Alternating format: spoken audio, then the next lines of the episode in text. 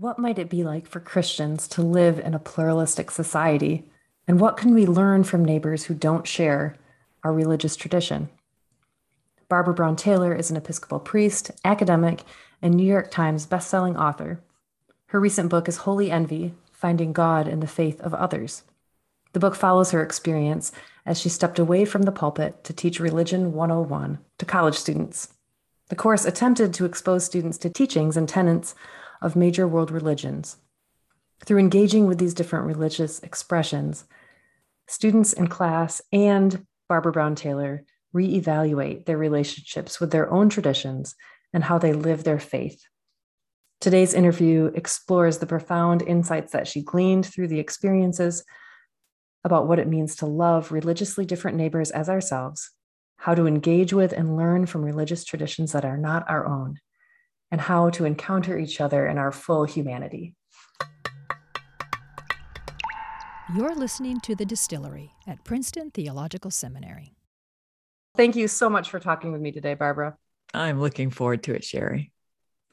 I would love to just hear a little bit of your own story, um, since the book Holy Envy shares just a part of it. But I would love to hear how you came to the Christian faith and then what that journey was like through your experience um, as a priest and eventually into the classroom, which is where we'll land in talking about this book.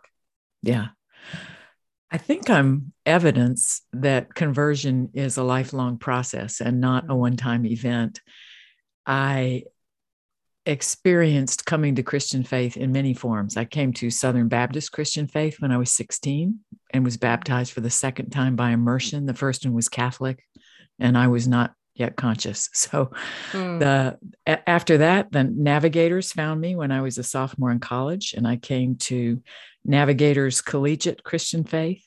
Uh, by the end of my college career, I'd come to a broad liberal Protestant Christian faith at University Chapel.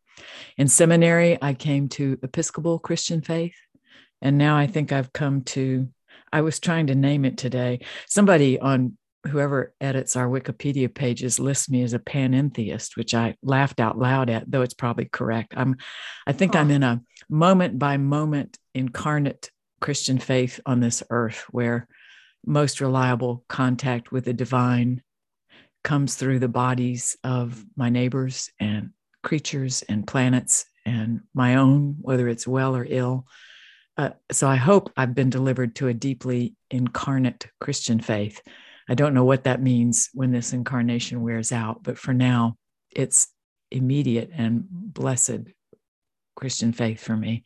Sounds like the labels get trickier and trickier. They well, they do, and it helps to remember there are a lot of ways to be Christian. And I think you know mm-hmm. one comes to many kinds of Christian faith at different stages, and there's a real liberation in that for those of us who are always afraid we'll be cast out. We might get cast out of one kind, but there are others who may welcome us in. Mm. Um, and then the pulpit part lasted about 15 years. It took me seven years after seminary to become ordained in the Episcopal Church in Atlanta, both because I had a lot to sort out, like obedience to a bishop and going where I was told to go, mm-hmm. um, but also because I had only been Episcopal a little while. So only served two churches, a big urban one and a tiny rural one, which is where I got an unexpected recognition for preaching, sort of like placing in a race that you never entered. And in an odd way, that pretty much wrecked that pastoral placement for me because mm. it was a small church and it brought attention and invitations that the congregation found unhelpful.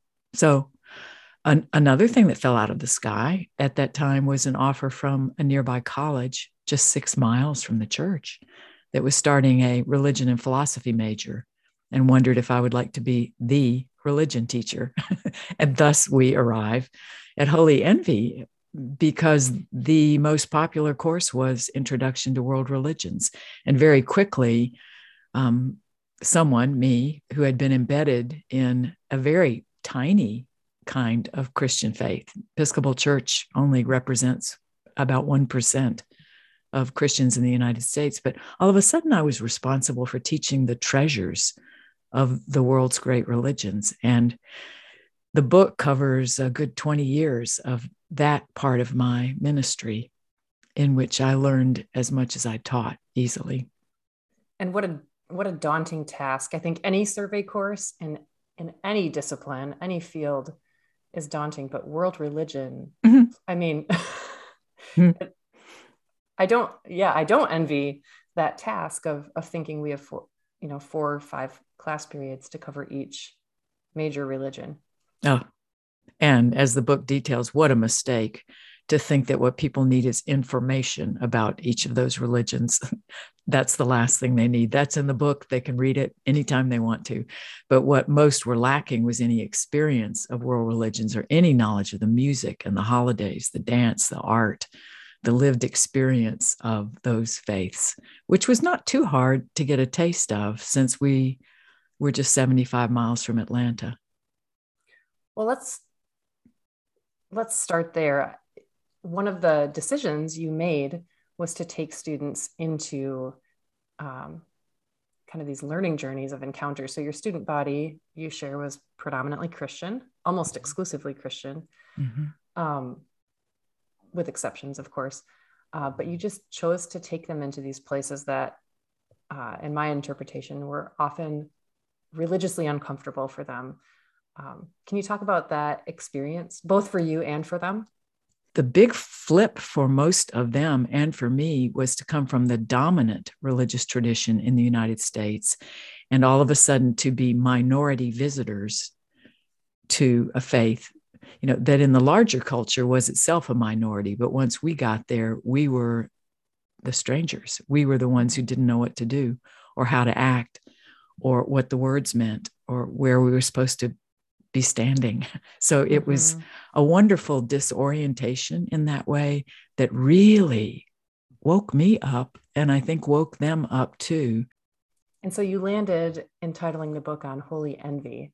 Can you talk to me about what you mean by that and maybe provide a few examples of, of how that developed within you? I can, though I cannot remember who first said or wrote that phrase. It could have been Amy Jill Levine, but someone used the phrase holy envy, and I loved it so much uh, because it was, um, it, it had paradox built into it. And yet I thought I had experienced it because I'm a curious person and I've been a world traveler. So I've, I've been in and out of a lot of parts of the world and visited religious sites that I didn't know much about, but I loved being there. I either loved the art or the music or the dance or the people or the ceremony. Um, but I always felt guilty about that because I was Christian. And there was some part of my brain that thought if I loved anything in another tradition, I was being disloyal to my own tradition.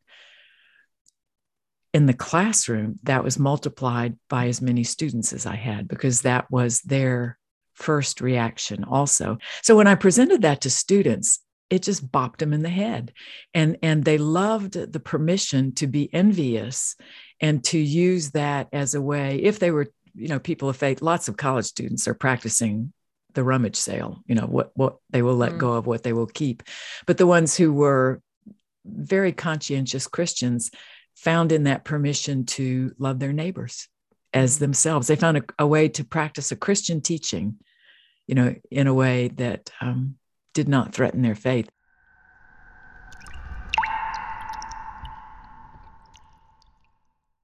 Can you give a few examples of things that you have grown to envy? It it changes um, often. To start with the nearest neighbor in Judaism, I have loved and envied the sacred debate, the idea that scripture was there not simply to be nodded at and agreed on, but it was there to be debated out of fierce love for all the layers of meaning and for God's specific intention with that word in this time and place for these people, and the ways in which arguing that's the Christian word was seen as sacred debate you know in in temples and synagogues that I visited. So, and then Sabbath, of course, because Christians gave it up. I don't think we meant to, but we sure did. So, Sunday was always Saturday and Sunday were busiest days of my life. Um, Islam, uh, I got hugely taken with five times a day prayer, which not every Muslim does. You know, people are culturally Muslim, I think. Um, in ways that that Jews are culturally Jewish, but for those who observe five times daily prayer, especially the student athletes at Piedmont, I was wowed by young men, predominantly young men who were athletes who fasted during Ramadan, Ramadan and did everything everyone else did, but without food or water during the hottest times of the day when Ramadan occurred in a hot month. Um, the embodied prayer and the discipline of that and the, the courage of that at a, at a time when Islamophobia was at its height, you know, of people who'd pull out a prayer rug at the airport, football stadium, etc. I loved Buddhism's invitation to test everything the Buddha taught and said, and that it was offered to me to try for myself and to decide for myself yeah. whether the truths were noble or not. So there was no call to believe something I could make no sense of. Um, in Hinduism, I've heard this, I've heard Christians make this a terrible comparison, but I loved the affirmation of many ways to God, depending on one's temperament. You know, there was a, a way to God that went through the hands, through the active appropriation of union with the divine. There was one that was intellectual. There was one that was meditational and and based on worship. There was one that was philosophical. There were so many ways to approach union with the divine. And I found out most Hindus I knew saw Christians as bhakti um, yogis, which meant we practiced devotional, the devotional way. I loved knowing that we were on a path recognized, but that there were others. So those are the ones we did in class. And I could keep going, but those are sources of past and present envy. One of the things I appreciated about how you identified those things was not as an attempt to erase the differences between major religions, mm-hmm. um, but really honoring the differences um, and, and acknowledging them um, as true distinctives um, that do lead to different conclusions and different practices. Um, can you talk a little bit more about that? Because um, I think that sometimes in a pluralistic society in which people perhaps don't want to argue, they want to say, oh, fundamentally, we're all the same. Mm. It almost seemed like more than I could do in a 101 course. You know, that the job there was to bust stereotypes, invite curiosity, um, bless people's practice and encouraging them to bring teachings out of their own tradition that would help them befriend and not make enemies of people of other other faiths. But i did find the kind of wish to take something from the the tradition and say oh that's just like the christian view of x y or z and it, and it wasn't at all. It was its own thing. So we focus not only on differences but even on contradictions you know that that when it comes to the identity of jesus and the importance of his life jews and christians have fundamentally different ideas about that. And when it comes to the death and resurrection of jesus on a cross christians and muslims have fundamentally different views about that. So we also i i did get to have one advanced course where we talked about muslim and christian views of jesus and that was fascinating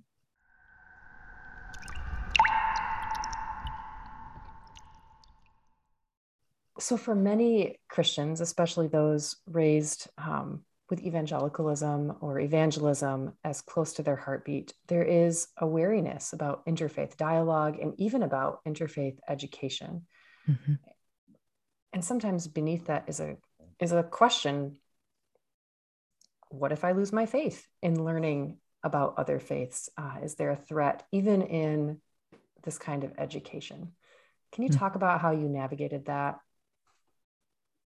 at the beginning of every class I taught, not just world religions, but especially Introduction to Christian Theology, I would say, you may not be in the best place to take this class right now because you'll never be able to unlearn what you learn.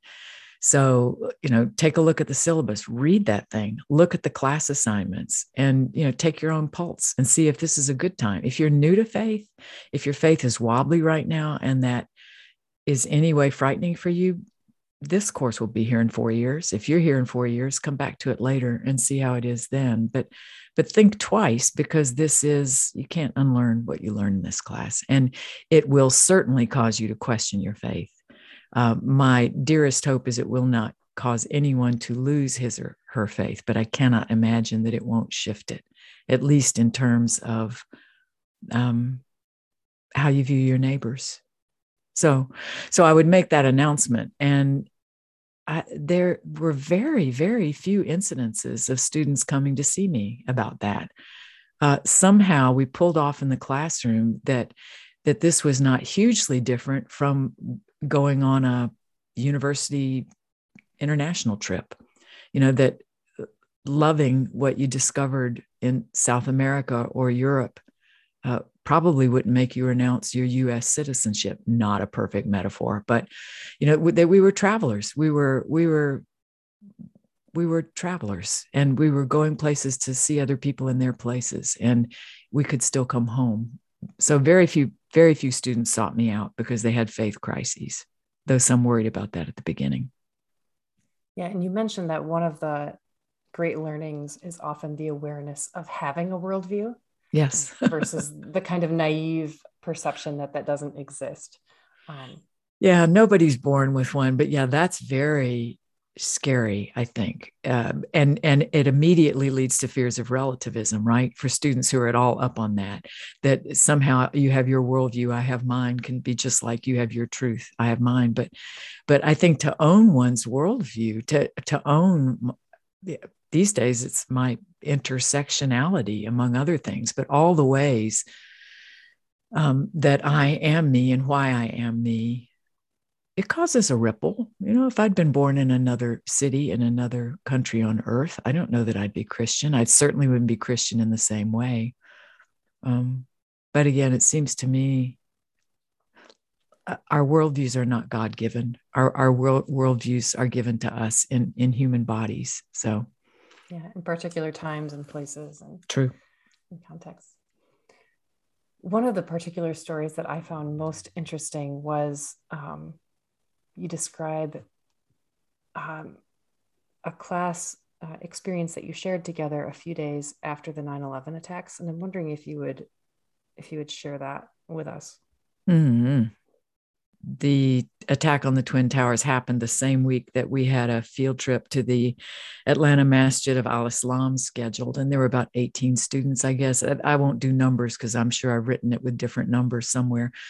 But there were a number of them um, signed up. It's astonishing to me now to realize that I checked with the dean who said, sure, you know, if you've called them and they've got police there and, you know, sure, go. I mean, it's amazing to me now that we encountered no pushback from the administration about going. A number of students canceled either for their own reasons or parental reasons, but a handful of us ended up going. And it was phenomenal to be in. This was a predominantly African American masjid though it was open of course to muslims of you know all kinds and cultures but to hear an imam deliver the first sermon in in his language the first khutbah on what had happened was astonishing. And there were TV, radio crews there recording. I was back in the women's section. The men were down front in the first. This was a wonderful masjid because we were all in the same room, you know, hearing the same person saying the same things. But but afterwards, the embrace of the women around me who hugged the, the women who came with me and me and said, Thank you, thank you for coming to see for yourself. Thank you for being here today. And I was just hugely moved, not only by what the Imam said, but also by the welcome of the people around who had confidence that we had seen them and heard them and would not tell untrue stories about them. Yeah, that's a really striking story. And I imagine that your students have carried that very closely with them ever since. Yeah, yeah, I have too. And these days, I don't think permission would have been granted to go in all that's happened since then.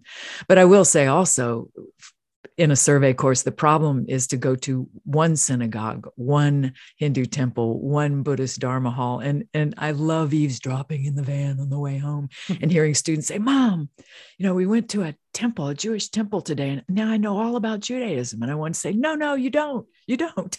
you went to one. And I start thinking about people who might just wander into an Episcopal cathedral and say, I've experienced Christianity, mom. You want to say, No, you haven't. You've been one place. So I think that's what a lot of students wrapped up with, I hope, is that they realized there was as much diversity in the traditions we were visiting as there was in their own. And that a lot of what we were learning about our neighbors actually applied to our Christian neighbors.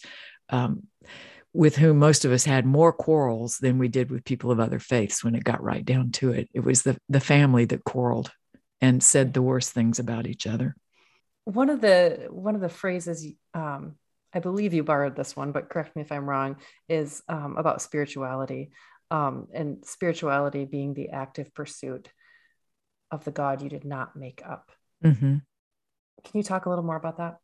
Yeah, that is a borrowed phrase from my friend Judith Barber, who comes up with jewels like that all the time. Mm-hmm. But it was um, underlined, um, you know, like people like Rabbi Jonathan Sacks. I mean, I read it over and over again that, especially for Christians, you know, who have teachings about how can you love God if you can't love your brother or sister. And we can argue about brothers and sisters and who are neighbors, but with the constant challenge to love those, to be neighborly to those who are not like us.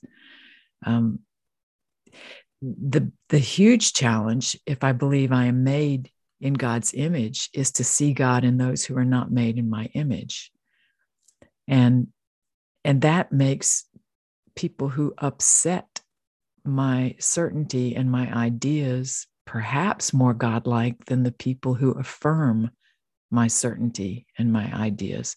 And that's that's a sharp bone. Mm. But it sustains if I accept it, and I have and I get to practice places where I back up from it, it puts revelation in front of me every single day.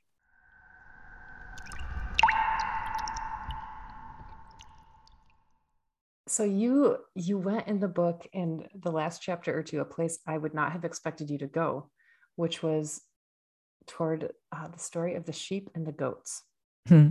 And my mind was thinking of all these uh, artistic depictions of that story uh, but you re-narrate it and i'd love if you could talk through why that uh, why you chose that um, and kind of what you found in it oh well it's a terrifying story yeah. I mean, a terrifying story because it's once and for all. You go through that door, you go through that door. And I've heard every interpretation of it possible about how we're all part sheep and part goat. But that wasn't the part. I didn't focus on the the eternal damnation or reward part. But what struck me was that there was nothing in there about what people believed. Nothing. You know, there was no vetting on things that people vet each other on all the time. Do you believe this? Do you believe that? Do you believe that? Do you believe that? It was all verbs. It was all what you did, what you did, what you didn't do, what you did, what you didn't do. And it's funny in a tradition that scoffs, you know, uses works righteousness as a as a a not good thing to do to have a story about the end times i suppose that is so about what we do and don't do and and it's you know we're in matthew's gospel there and he's the one who has jesus earlier saying if you don't do what i say you don't belong to me. So uh, that's what i focused on. And and from there, it is possible to preach at least one sermon about how that's the criteria is who's clothing the naked, who's feeding the hungry, who's visiting people in prison. Um, those are the people who find favor and not the people who aren't doing those things. So that that's why I was drawn to the story. It wasn't one about what you believe, it's about how you act and live. Yeah. And mirror. And as you shared earlier, you said in the in the van on so many of these trips, you you would hear the mm-hmm. rehearsal of belief. Yeah. Um, about lots of things: virgin birth, physical resurrection. The list could go on and on, right? Oh yeah, there are five standard questions, and that was another helpful thing was to to research some things that I thought were embedded much for a much longer time in Christian tradition, but they turned out to be instead late 19th century, early 20th century movements that supplied these students, whether they knew it or not, you know, with a lot of their ideas about what did or did not make one Christian. So nobody ever talked about their practice. Nobody ever talked about how they prayed or their giving or foot washing. Foot washing was fun, but we won't go there now. well, this this thread though uh, of reorienting a Christian toward what are the actual practices of the faith, um, favoring action over belief would be another way of putting that. seems like a place where you, where you landed, and and you articulated a little bit of that about kind of what is the fragrance of the Christian faith. Mm-hmm. Um, oh yeah, I just, yeah. I just thought that was a beautiful way of putting it. Um, to kind of a, you kind of keep circling back to Christianity. You didn't lose your love for Jesus along mm-hmm. the way. Um, but can you talk a little bit about how you've how that thinking evolved for you? The fragrance of the rose came from a reading of something by Mahatma Gandhi, who had a lot of experience with Christian missionaries in India. And um, he should speak for himself, but he was very, very interested in Christians giving up putting carrots on the stick or beating people with sticks and instead practicing what he called the evangelism of the rose that the rose doesn't have to offer anything but its beauty and its fragrance he didn't talk about the thorns but but that the rose drew people to itself through its example its fragrance its beauty and he challenged christians to draw people to them by their way of life and that matched um, how I was reading Matthew's gospel, but how I read Jesus' life as well. Um, so uh, that form of evangelism holds strong appeal for me still. How could one live? How could a community live in a way that drew people to it? Yeah, and you identified, I think, some of the practices that you have found to be really beautiful that you've looked at within your own tradition? Are there any that come to mind now? Maybe an easier way is to say, what do some of your friends from other faiths envy about yours? Oh, I love maybe, that. Maybe that's a better way of asking that. I love that. Um, I am in love with my tradition. I'm in love with bread and wine being the main thing we do. I have a Baptist friend who said that's your altar call is when you all go up for the bread and wine. I love the sacramental approach to life that God uses material things to reach out for us, not just bread and wine and water and oil and hands, but also birds and lilies of the field and and women making bread and laborers in the field that God uses material things to get our attention and reach out to us. Um, and I also came back to the Episcopal tradition with a renewed appreciation that we have a book of common prayer and not a, a book of common beliefs. Uh, we have those two.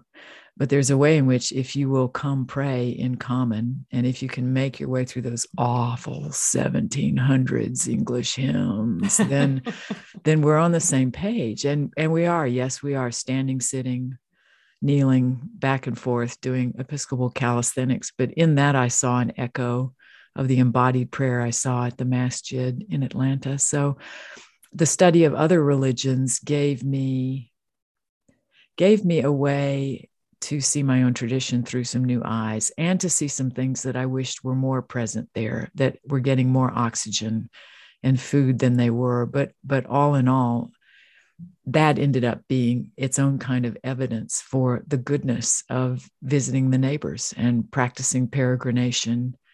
And in T.S. Eliot's phrase, to come back to where I started and see at least parts of it for the first time. Yeah, that's great. Thank you. So many of our listeners won't teach world religions.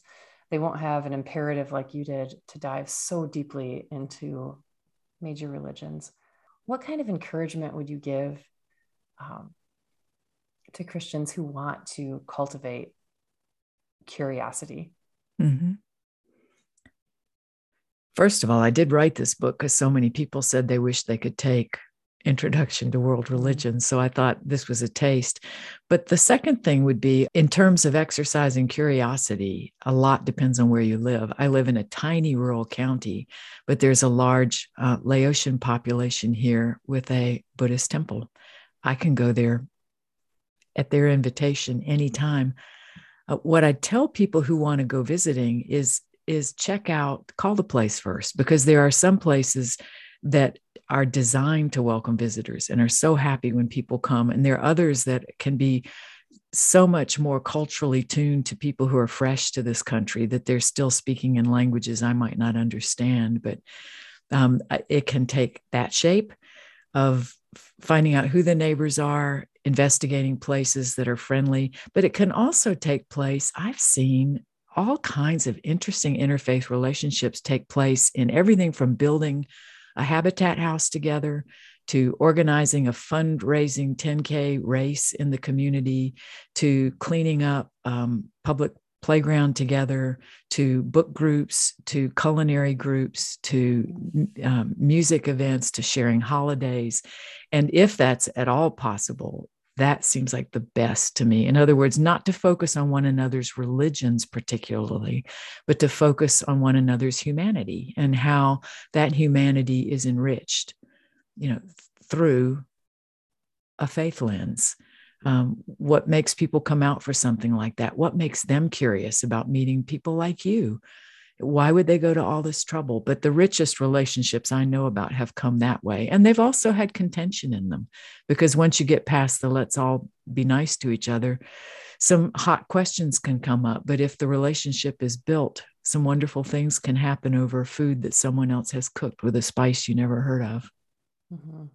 So, for those who sit squarely in the Christian tradition, um, what are some examples of strangers who have blessed and disrupted the insiders. Yeah, especially blessed. It's interesting to me that Melchizedek shows up in the book of Genesis, right at the beginning of the First Testament, coming out of nowhere after Abram has won a battle and bringing him bread and wine. You can find esoteric teachers who make much of that being the first communion huh. um, in in the Bible. Uh, but Melchizedek is a king and a priest of another religion. He doesn't call God by the same name Abram does. And Abram's just at the beginning of his relationship with the God of Israel. So Melchizedek comes and goes very quickly in just a few verses, but he doesn't become Jewish. He doesn't join Abram in worshiping the God of Israel. He goes back um, to, to his priesthood in another faith. And yet scripture includes him and continues to be curious about Melchizedek in all kinds of ways. And then, right at the beginning of the Second Testament, you've got the story of the Magi in Matthew's Gospel, who are by every best guess, insofar as they are historical characters, being Persian Magi being probably Zoroastrian priests who come for their own reasons. And I had a good time looking at the words because I read in English like a lot of our listeners do. But in Christian tradition, you always hear that they knelt down and worshiped Jesus. But if you go into the words, they honored him with gifts and then they got on their camels and went home. So again, they were strangers who came from outside the group blessed the group, brought gifts to the group, and went back to where they'd come from. Those are two large examples planted near the beginning of each testament. But once you get on that kick, you can go on and on and on with outsiders to the tradition that don't become part of it. There, there are those who do, but there are many who do not. And they enrich the tradition without staying. And I think that's the best biblical precedent of all for staying open to ways God works like that right now. Barbara, thank you so much for talking with me today. I could have talked to you for hours, you can tell. Thank you. You've been listening to The Distillery at Princeton Theological Seminary. Interviews are conducted by me, Sushama Austin Connor, and Shari Oosting. Our producer is Brooke Mateka. Like what you're hearing? Subscribe to this podcast on Apple, Google Play, or your favorite podcast app. And while you're at it, leave us a review and let us know how we're doing. The Distillery is a production of the Office of Continuing Education at Princeton Theological Seminary. Find out more at thedistillery.ptsem.edu. Until next time, thanks for listening.